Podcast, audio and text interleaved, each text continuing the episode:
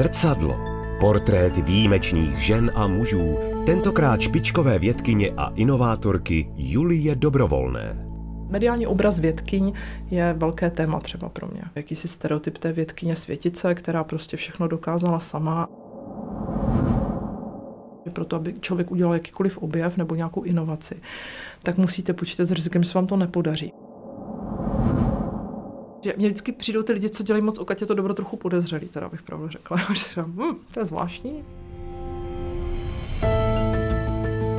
Vyvíjí přístroj na měření stresu pro astronauty, záchranáře a jiná riziková povolání. Už tři roky je jednou z tváří evropské kampaně EU Women for Future a snaží se podporovat ženy ve vědě. Jak skloubila výchovu dětí, včetně autistické dcery, se špičkovou vědou? A proč nerada mluví o svých dobročinných aktivitách?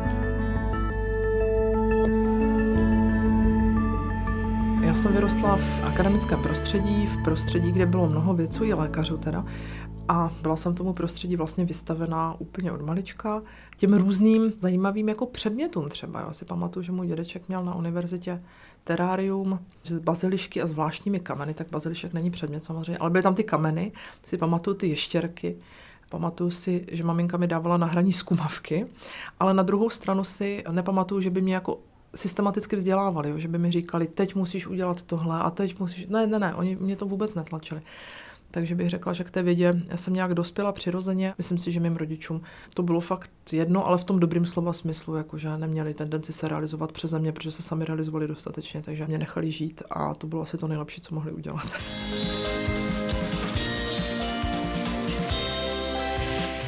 Stres zažíváme někdy úplně všichni. Lékařka Julie Dobrovolná a její tým vyvinuli unikátní přístroj, který dokáže stres měřit. Ta rozhodovací část, kterou my potřebujeme k měření té stresové reakce, tak jsou to teplotní proměny, které se týkají vlastně teploty lidského těla, tepla, které se z těla uvolňuje.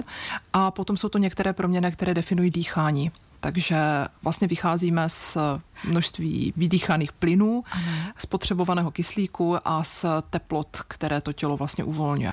Věda je velmi nejisté prostředí, v podstatě hnané projektově, to znamená, máte jistotu na nějaké časové období a potom se předpokládá, že pokud splňujete nějaká kritéria té excelence, tak byste měla získat nové třeba prostředky na svůj výzkum, což je prostě stresující. Je to pro mě stresující a myslím si, že nejenom pro mě, je to stresující pro moje kolegy. Já bych se bala asi nějakých generalizací, protože kolem sebe mám řadu mladých otců, nebo otců teda od malých dětí, kteří jsou poměrně značně stresovaní tím, že se snaží být dobrými otci a zároveň dobrými vědci. Takže si myslím, že ten problém nejde úplně vztáhnout na jedno pohlaví. A druhou stranou, když si vezmu, kolik třeba z mých studentů zůstane ve vědě, tak jsou to převážně muži. Protože děvčata nám vlastně odpadnou po mateřské, což mě hrozně mrzí, takže teď nad tím hodně přemýšlím, proč to tak je a myslím si, že to tak, protože ty podmínky vlastně pro ty maminky malých dětí prostě ve vědě jsou vážně nehostinné. Dříve nebo později prostě to vede k tomu, že ta žena se prostě vyčerpá, řekne si, že tohle asi nemá jako zapotřebí a najde si nějakou buď méně kompetitivní pozici a podobně. Samozřejmě se svýma studentkama vedu diskuzi o tom, jaký to je být žena ve vědě, s některými víc, s některými míň, ale s některými určitě ano. A bavíme se o tom, jak je to těžký. Já se snažím motivovat hlavně k tomu, aby z té vědy neodešli. Jindro! Pojď na chviličku domů, jo, kocourku.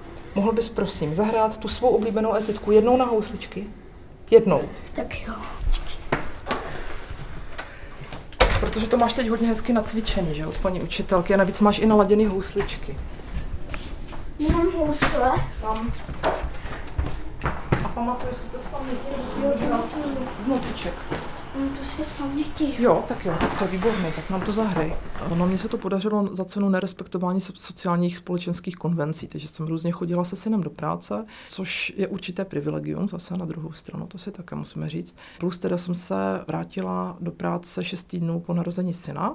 Vypadá to strašně, když to takto řeknu, ale ono to vůbec jako strašné nebylo, protože já jsem tak nějak s tím synem jako do té práce chodila, sice jsem teda občas něco přednášela, on prostě spal, on byl hrozně hodný mimino, takže on jako nezlobil nebo tak se nějak nerozčiloval Takže během té přednášky jsem vždycky nakojila, tak on se jako prospal, tak to nějak jako proběhlo, vlastně mě to nějak neobtěžovalo, ani jeho to neobtěžovalo. A když už byl trošku větší, kolem jednoho roku, tak eh, jsme potom měli paní na hlídání chůvu, která byla úplně skvělá, Jindra měl hrozně rád, takže vlastně trávil často chůvu, která třeba objížděla kampus, takže zase my jsme šli do práce, paní s Jindrou objela tady kampus, pak se se vrátila po přednášce, já jsem si s ním chvilku pohrála a tak jsme to jako vždycky nějak jako udělali.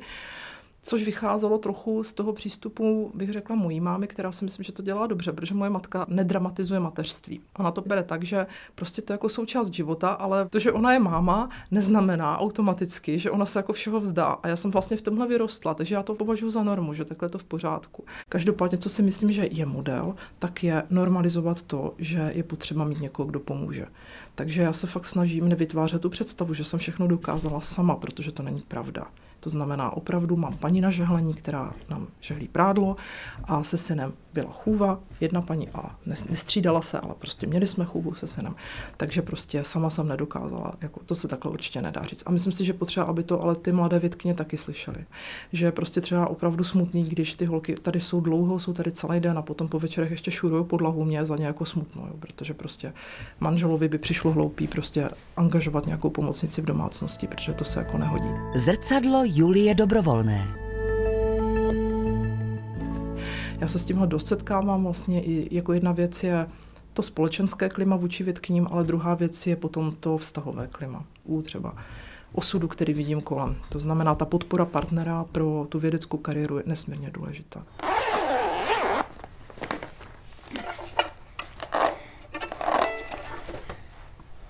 Jo, levína, hustina, no jo, víš.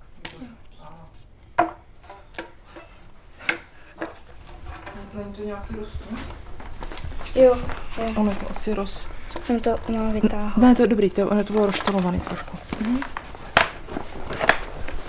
Si pamatuju kolegyni, která právě jednou někde na nějaký akci prostě říkala, že ona kupuje na večeři párky.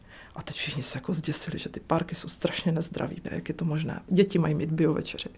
A mi to vlastně přišlo ale dobrý, jo. Jsem si říkala, no ale ano, můžeme diskutovat, jak moc je párek zdravé jídlo. Ale prostě ty děti jako nezahynou na těch párcích, jo. Jako vlastně nevytvořit si ještě potom ten systém toho, že všechno musí být naprosto dokonalé, že děti budou krmit eh, vlastní biozeleninou, kterou já osobně vypěstuji a pak jim osobně z toho uvařím ještě večeři a k tomu ještě budu vědkyně. To prostě nejde stihnout. To prostě nejde.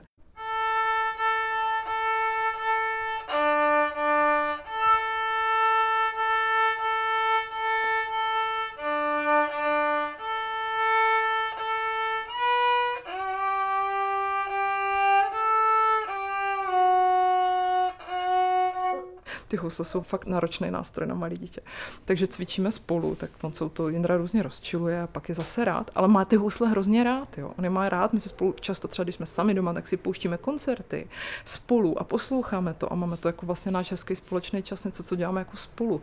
Se trochu bojím takového toho syndromu, ambiciozního rodiče. Naštěstí já na to nemám dost důslednosti. Jo. Jako já nejsem schopna být dostatečně důsledná, abych byla ambiciozní rodič. Ale tak si říkám tak, aby jsme to nepřehnali, nebo aby prostě ho to bavilo ale zároveň se to musí nejdřív naučit tu dovednost a to člověka vždycky nebaví. Ta hra na ten nástroj pro mě třeba obrovská škola pro to dítě, ta emoční regulace, vstekám se, ale tak nevykašlu se na to, budu cvičit dál.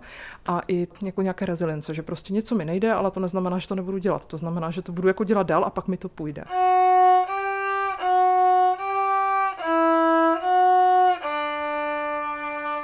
No věda je určitě drill, věda je prostě systém různých činností na sebe navázaných, provázaných, takže určitě ano. Jedna věc je, že chápu ten experiment, že ho nějak udělám. A druhá věc je, že to potom ale musím udělat. A musím to opakovat třeba, jo. A musím to opakovat několikrát, než to třeba umím. A nebo než se stane teda to, co třeba očekávám. Takže ano, určitě to podobný je. A pro mě třeba ta rezilience u těch dětí je strašně jako důležitý faktor výchovný, na který se fakt jako zaměřuju, aby prostě nějak něco vydrželi ty děcka v životě.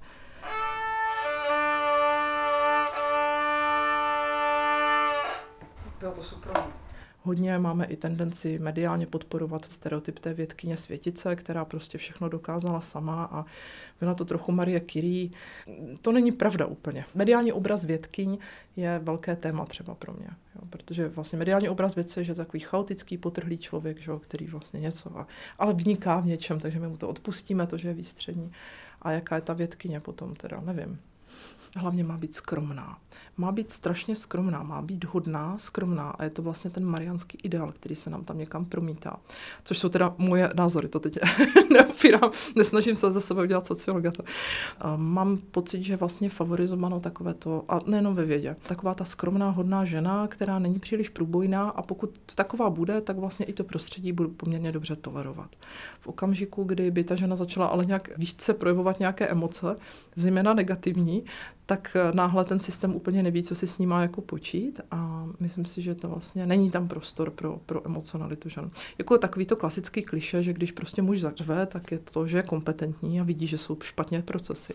Když zařvu já, tak jsem hysterka, která nemá prostě věci pod kontrolou. Jo. To tam je i v tom prostředí, já to jako cítím, takže já mám potom poměrně omezený repertoár toho, co můžu udělat. Že? Takže to je třeba taky otázka vlastně, jako normalizovat nebo vytvořit nějaký outlet, nějakou výpust, kde můžu teda Může to být třeba i podoba nějaký skupiny, prostě, kde to můžu sdílet s někým jiným, s nějakými dalšími ženami, můžeme si zanadávat. Já mám hodně kamarádek ve vědě, takže prostě si zanadáváme a i to pomáhá. Takže vidíte, že vlastně nejste sama, že stejné problémy řeší někdo na podobné pozici úplně stejně jako vy, tak je potom jasný, že to asi není vámi, ale je to spíš třeba systémem nebo vůbec celým systémem financování vědy. Teď to nechci vůbec stahovat jenom na univerzitu, stáhla bych to na celý systém financování vědy. Takže, takže tak. No.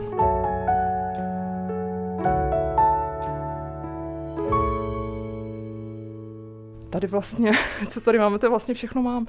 Když nahlédneme do toho vedlejšího pokoje, tak tam vidíme obrazy, který malovala moje dcera a jsou to brouci, protože moje dcera má fixaci na brouky a na různých mis. A vlastně každý rok já dostávám k narozeninám nebo k Vánocům jedno velký plátno s nějakým prostě broukem. Stala se z toho taková tradice. A mi se to hrozně líbí, takže se vždycky těším, co zase bude za brouky. Já mám dítě z pruchu autistického spektra, takže u mě ta mobilita byla vlastně od začátku, co se dcera narodila, vlastně zásadním způsobem spojená s dcerou a s tím prostředím, které je tady, které je jazykově vázané vlastně na Českou republiku. Takže jsem ani neuvažovala o tom, že bych šla eh, na nějaký další postdoc do zahraničí, protože to nebylo prostě proveditelné z hlediska moje rodinné situace. Každopádně mám řadu mezinárodních spoluprací, kolegů v zahraničí a spíše to tak, že kolegové přijíždějí sem, takže vlastně není to tak, že bychom byli určitě tady odříznutí. Necítím se izolovaná. Dokonce mně přijde, že vlastně pro to, co já dělám, já vlastně si nejsem úplně jistá, jestli ta mobilita by mi v tom jako úplně pomohla. Jestli mě něco určitě pomohlo, tak by mi pomohlo, kdyby mě zavřeli třeba na 6 měsíců do nějaké středověké dormitoře a já bych tam měla klid, tak to by mi rozhodně pomohlo. Ale nejsem si jistá, jestli by mi pomohlo vytvářet vlastně další síť kontaktu někde v zahraničí, protože jako ta moje práce není o tom, že čím víc budu mít kontaktu, tak tím to bude jako lepší asi. No. Zrcadlo špičkové vědkyně a inovátorky Julie Dobrovolné. Dcera se dostala na gymnázium v Brně, což je obrovský úspěch. Ne, je to opravdu veliký úspěch, protože ten její průchod tím školním systémem vůbec nebyl snadný. Vlastně v pěti, šesti letech se vůbec zvažovalo, jestli vůbec nastoupí na základní školu, jestli vůbec tohle zvládne. Dcera začala velice pozdě mluvit, až kolem toho 7. 6. roku, takže nebylo vůbec jasné, jestli nám rozumí, jak to vlastně má. Ty první dva roky na základní škole byly velmi náročné. Nicméně my jsme potom tu základní školu změnili. Zitul se tam fakt rozvinula, zůstala tam do devítky, našla si tam kamarády a ta škola to prostě dělá výborně. Takže jsem za to moc ráda. No a Zita se teďka dostala i v tom vlastně v obrovském přetlaku absolventů devátých ročníků na jedno z nejprestižnějších brněnských gymnázií, takže já jsem za to fakt hrozně ráda. My teďka jsme fakt na obláčku. Teda jsme všichni z toho vyčerpaný, celá rodina, ale máme hroznou radost. Zita má něco, co by se dalo nazvat dvojí výjimečnost, to znamená v některých ohledech opravdu naprosto přesahuje vlastně výkony svých vrstevníků, ale v některých oblastech stále ty potíže, které souvisí s tou, nechci říct poruchou autistického spektra, s tím autistickým spektrem, vlastně má. To znamená, není to tak, že Zita je vylečena z autismu, je to tak, že Zita je, a to já jsem nechtěla nikdy ani léčit z toho, mě to přijde jako patologicky úplně jako léčit z autismu, ale já jsem chtěla, aby byla jako spokojený autista, aby byla autista, který mu se jako daří v životě. Takže ona Zitul bude vždycky auti člověk, ale vlastně může být spokojený auti člověk, co má kamarády, svoje bizární zájmy, je součástí nějaké komunity a může prožít super život. Takže bych chtěla, aby to měla takhle. U Zity to není o tom, že má poruchu a musí se Zita vyléčit. Jako Zita má nějaký stav a vlastně je nějaká. Ale já jsem taky nějaká, že jo, každý je nějaký. Jo. Takže já jsem se snažila od malička i vštípit, že nemá poruchu, že není porušena, protože ona to pořád jako slyšela, že vždycky někam přišla a říkají, my máte poruchu autistického spektra. Ano, no tak mám asi poruchu, tak jsem vlastně nějaká rozbitá. A já jsem říká, ne, ty máš autistický spektrum, jsi na autistickém spektru. V té angličtině to je hezký jako být na spektru, se to řekne, ale vlastně není to o tom, že jsem navždy rozbitej defektní a musím, a myslím si, že tady tyhle prekoncepce jsou ale hrozně nebezpečný a že jim trpí většina dospělých autistů, protože takhle ta společnost se k ním chovala. Jo. Tak já nechci, aby si tam myslela, že je prostě rozbitá a, a nějaká defektní.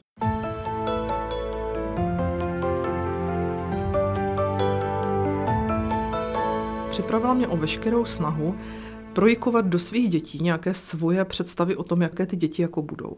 To je asi něco, čemu se žádný rodič nevyhne. Prostě narodí se vám dítě a máte představu, jak teda, co on bude jako dělat a jak mu to půjde.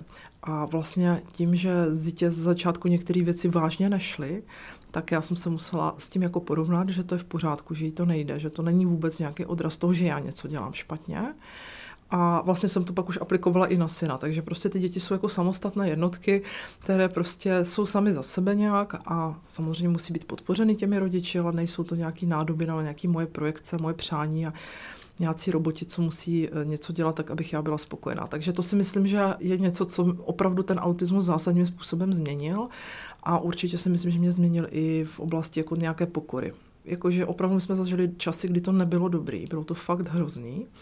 A já jsem jako ráda, že třeba teď ty časy nemáme. Jo, takže teď jako zažívám jako vděčnost, je to o velké vděčnosti a nějaké pokoře, protože samozřejmě člověk si dovede představit i to, že by se to se zhoršilo nebo v nějaké jiné formě vrátilo. Takže jsem jako pokorná a vděčná. Já nevím. Já mám zásadní problém s tím, že dobročinnost má být podle mě skromná, že vlastně se tím člověk nemá jako chlubit.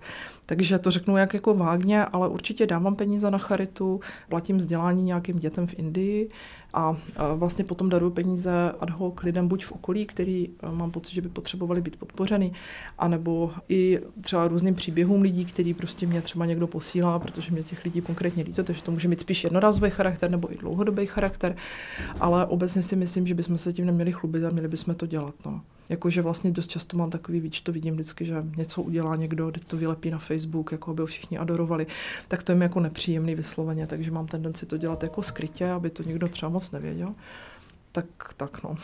jako já v tom pořád cítím, nebo hodně cítím, ono to v té vědě taky samozřejmě to tím prolezlý. Vlastně cítím takový ten jako narcismus, který může mít podobu i toho, že dělám dobro, aby mě ostatní jako kdyby obdivovali, že dělám dobro. Mně vždycky přijdou ty lidi, co dělají moc o Katě to dobro trochu podezřelý, teda bych pravdu řekla. hm, to je zvláštní, protože co jsou lidi, kteří já jsem poznala, kteří teda doopravdy dělali velký dobro, tak ti byli tiší a vlastně dělali to dobro, čím se dostatečně jako saturovali. Takže nejsem si tím úplně jistá, někdy mi přijde, že to fakt vede i k tomu mediálnímu obrazu zase té světice nebo něčeho. Prostě já jsem jako ta žena, která něco rozdává. Prostě. Mně to přijde nebezpečný trochu a naopak bych větší energii třeba věnovala tomu uh, vychovat prostě děti, tak aby byly víc velkorysí. Nebo říkat to, nevím, studentům střední školy, že by mohli být taky někdy velkorysí. Jo? Prostě jako by působit na tu mladší generaci a, a vlastně ukázat jim, že můžou být kompetentní. Jo? Protože vlastně i v tom, že děláte něco, co je dobrý, tak vlastně vy jste kompetentní, vy z toho taky něco získáváte. Tak tohle mi přijde asi lepší. Zrcadlo Julie Dobrovolné.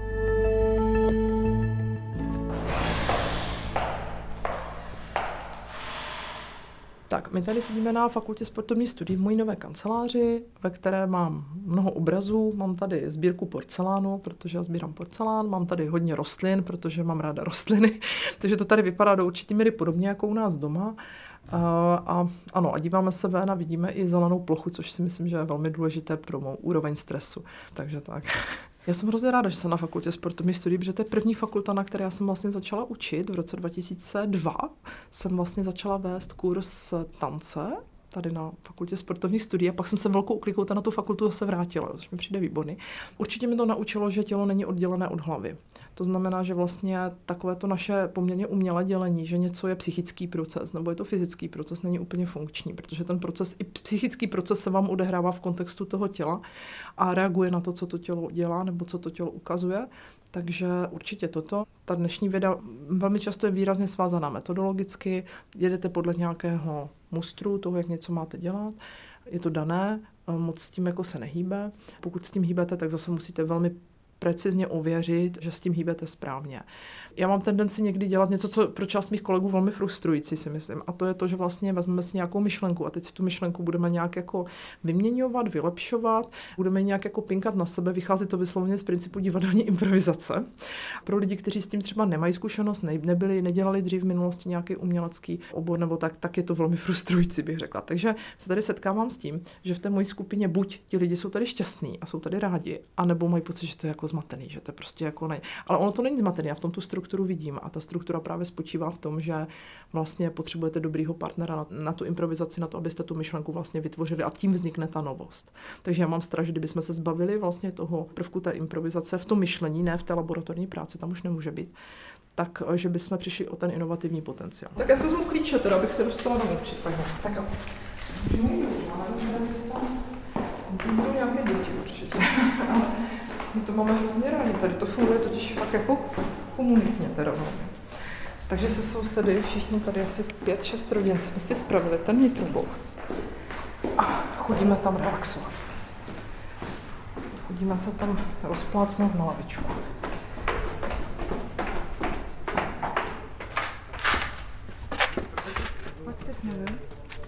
Tak tohle je převislá moruše, kterou jsem eh, někde dostala a nevěděla jsem kam jí dát, tak jsem mi tady píchla prostě. Děti na ní něco hodili. Pak ji přelomili. Pak eh, ten stromek vypadal, že je úplně nějaký hotový a mrtvý a nyní opět ožil a začal plodit, takže z toho mám radost, protože na něm rostou velké krásné černé moruše a tady mám rostliny, které jsem sem dala na letnění, aby se uzdravili z nějakých nemocí, které měli u nás doma, takže ty jsou tady v nemocnici a potom tady tohle vlastně pěstují sousedky, který to hrozně hezky umí. Na rozdíl ode mě, já neumím pěstovat ostružník, aby rostl takhle krásně nahoru. Mně všechno roste nějak moc organicky do všech stran, takže takže tak. Mám strašně moc různých zájmů, které mě dále vyčerpávají, takže to není vlastně žádný odpočinek.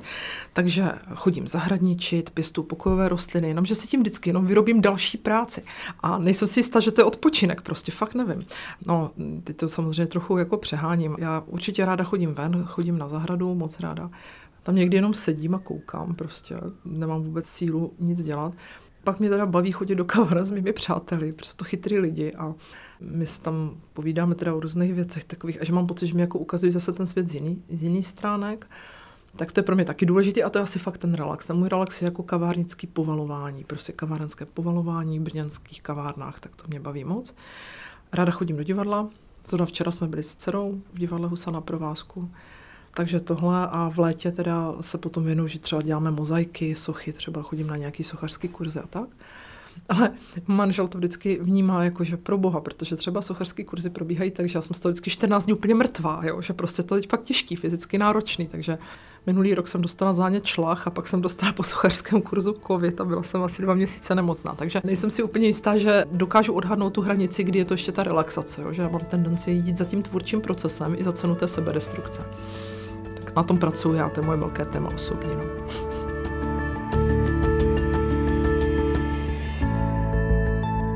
Pro mě je velmi tvůrčí a v tom, co já dělám, je tvůrčí určitě. Takže já tam ty tvůrčí aspekty mám a vnímám i tohle jako nějaké privilegium. V podstatě uh, jsem říkala, že ten vědecký svět je náročný, do určité míry i toxický, je, jednoznačně je, ale na druhé straně je i krásný a máte mě vlastně možnost si uh, opravdu povídat s velmi za, zajímavýma, velmi chytrýma lidma, uh, cizelovat myšlenky, vytvořit nějaké nové myšlenky, což může být extrémně uspokojující. Další díly zrcadla najdete na webu Dvojky, v aplikaci Můj rozhlas nebo na dalších podcastových platformách.